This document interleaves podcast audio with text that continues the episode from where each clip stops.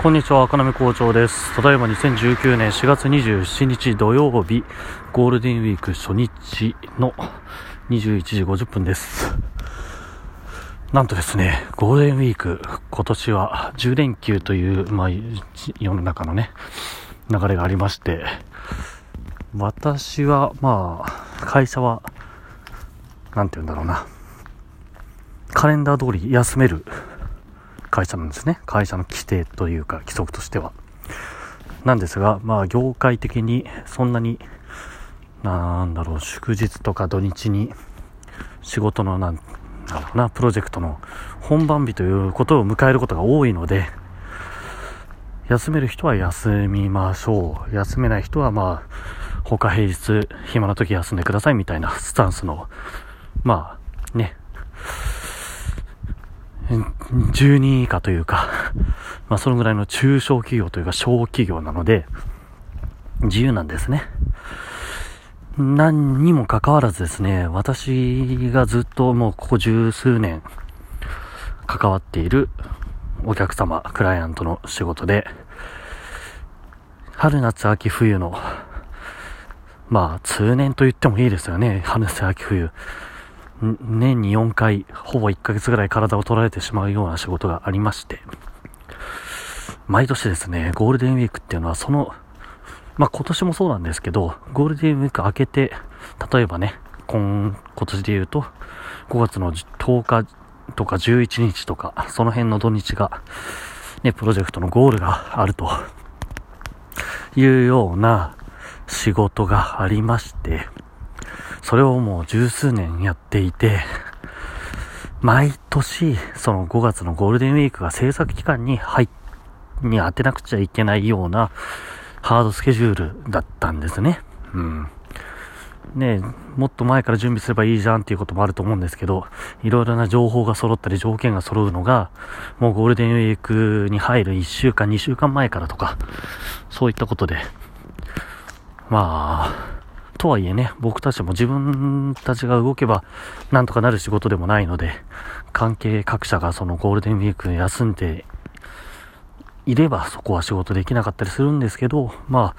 その制作作業の中でどうしてもそのクライアントがゴールデンウィーク休まないでメールも下手すりゃ打ち合わせもしますみたいな担当の方がずっと続いてきたんですよね、今まで。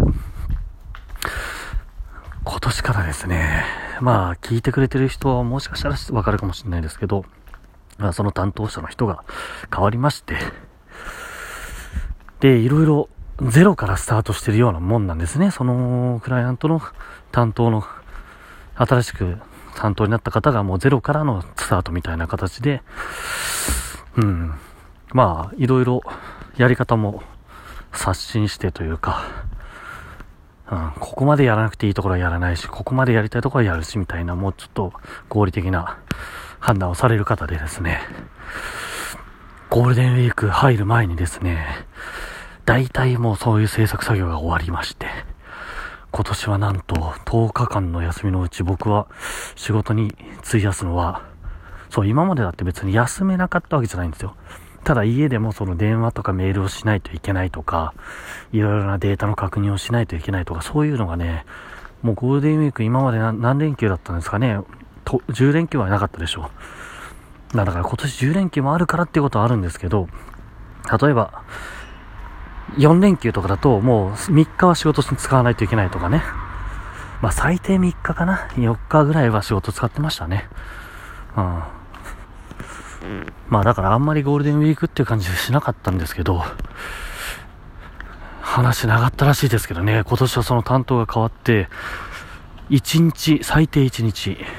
あとプラス1日ぐらいでね仕事をすればあとで休めそうなんですよということで、とはいえだからといって10連休で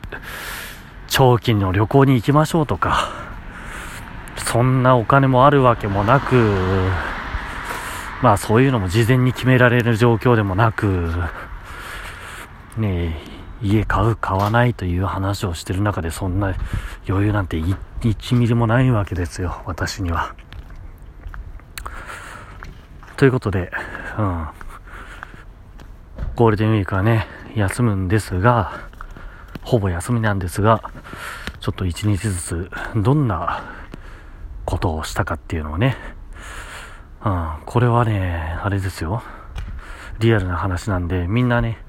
インスタグラムとかフェイスブックとかにはねいいことしか載せないでしょうけど、うん、そういうリアルな報告もあっていいんじゃないかなと思ってるんで、まあ、まず今日1日目始めますけど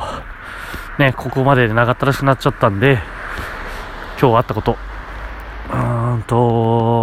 越谷レイクタウンというところですね、でっかいファッションモール、ショッピングモールですね。そこにですね、来年、まあ今年長なので、来年小学生に上がる長男のランドセルを見に行きました。まあランドセルの内容はね、詳しいことは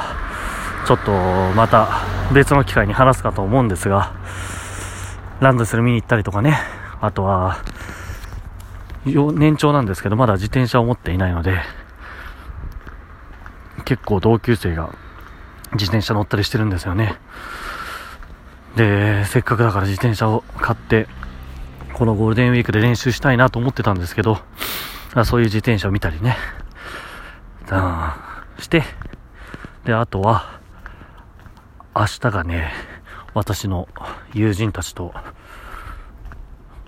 はい、バーベキューがあるんで、その準備だったりとか、明後日が私の家の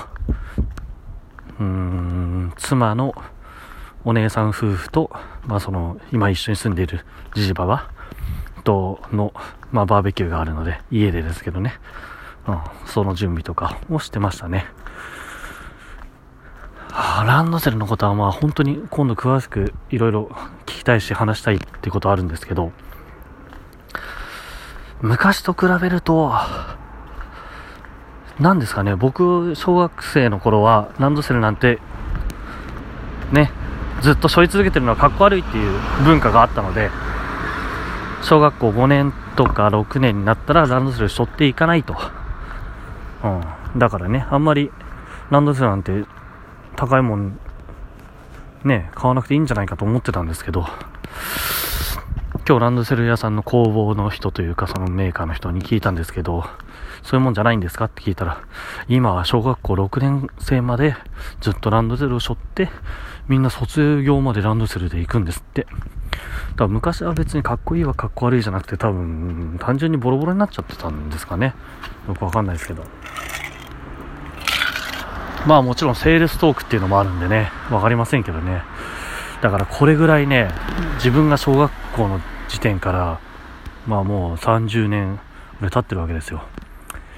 覚えてないというか、もう知りませんよね今の状況っていうのは。そういうのなんか不思議だなと思いました。でランドセルの選び方とかはねちょっとまだ今度話しますと。で自転車18インチっていうのを買おうと思ってるんですけど、これもまたね今ってなんていうんだ、アマゾンとかでとか楽天とかで買えたりしますよね。なんかね、例えばそういうのってなんかちゃんとしてないやつとかもあるのかなとか。だから昔はだからさ、あれですよ、ブリヂストンとか、あとはなんていうんだろうな、子供用の自転車メーカーみたいなのって多分日本製であったと思うんですけど、そういうのってある程度知ってるから安心して買えてたと思うんですが、全くわからない、なんだろうな、海外メーカーだったり、今日もそのレイクタウンで見てる自転車屋さんですけど、結局これはどこのメーカーなんだろうとか、まあ、僕が知らないだけなのかねえ、今の時代そういうメーカーとか気にならないのかとか、はたまたジープとかルノーとかっていう名前がついてるというか、そこから出してるんでしょうね。自転車はあるんですけど、それってその本当にブランドネームだけじゃなくてちゃんとしたものなのかとかね、いろいろわからないことばかりでまだ変えていませんねという、とりあえず今日1日目でした。はい、じゃあまた明日おやすみなさい。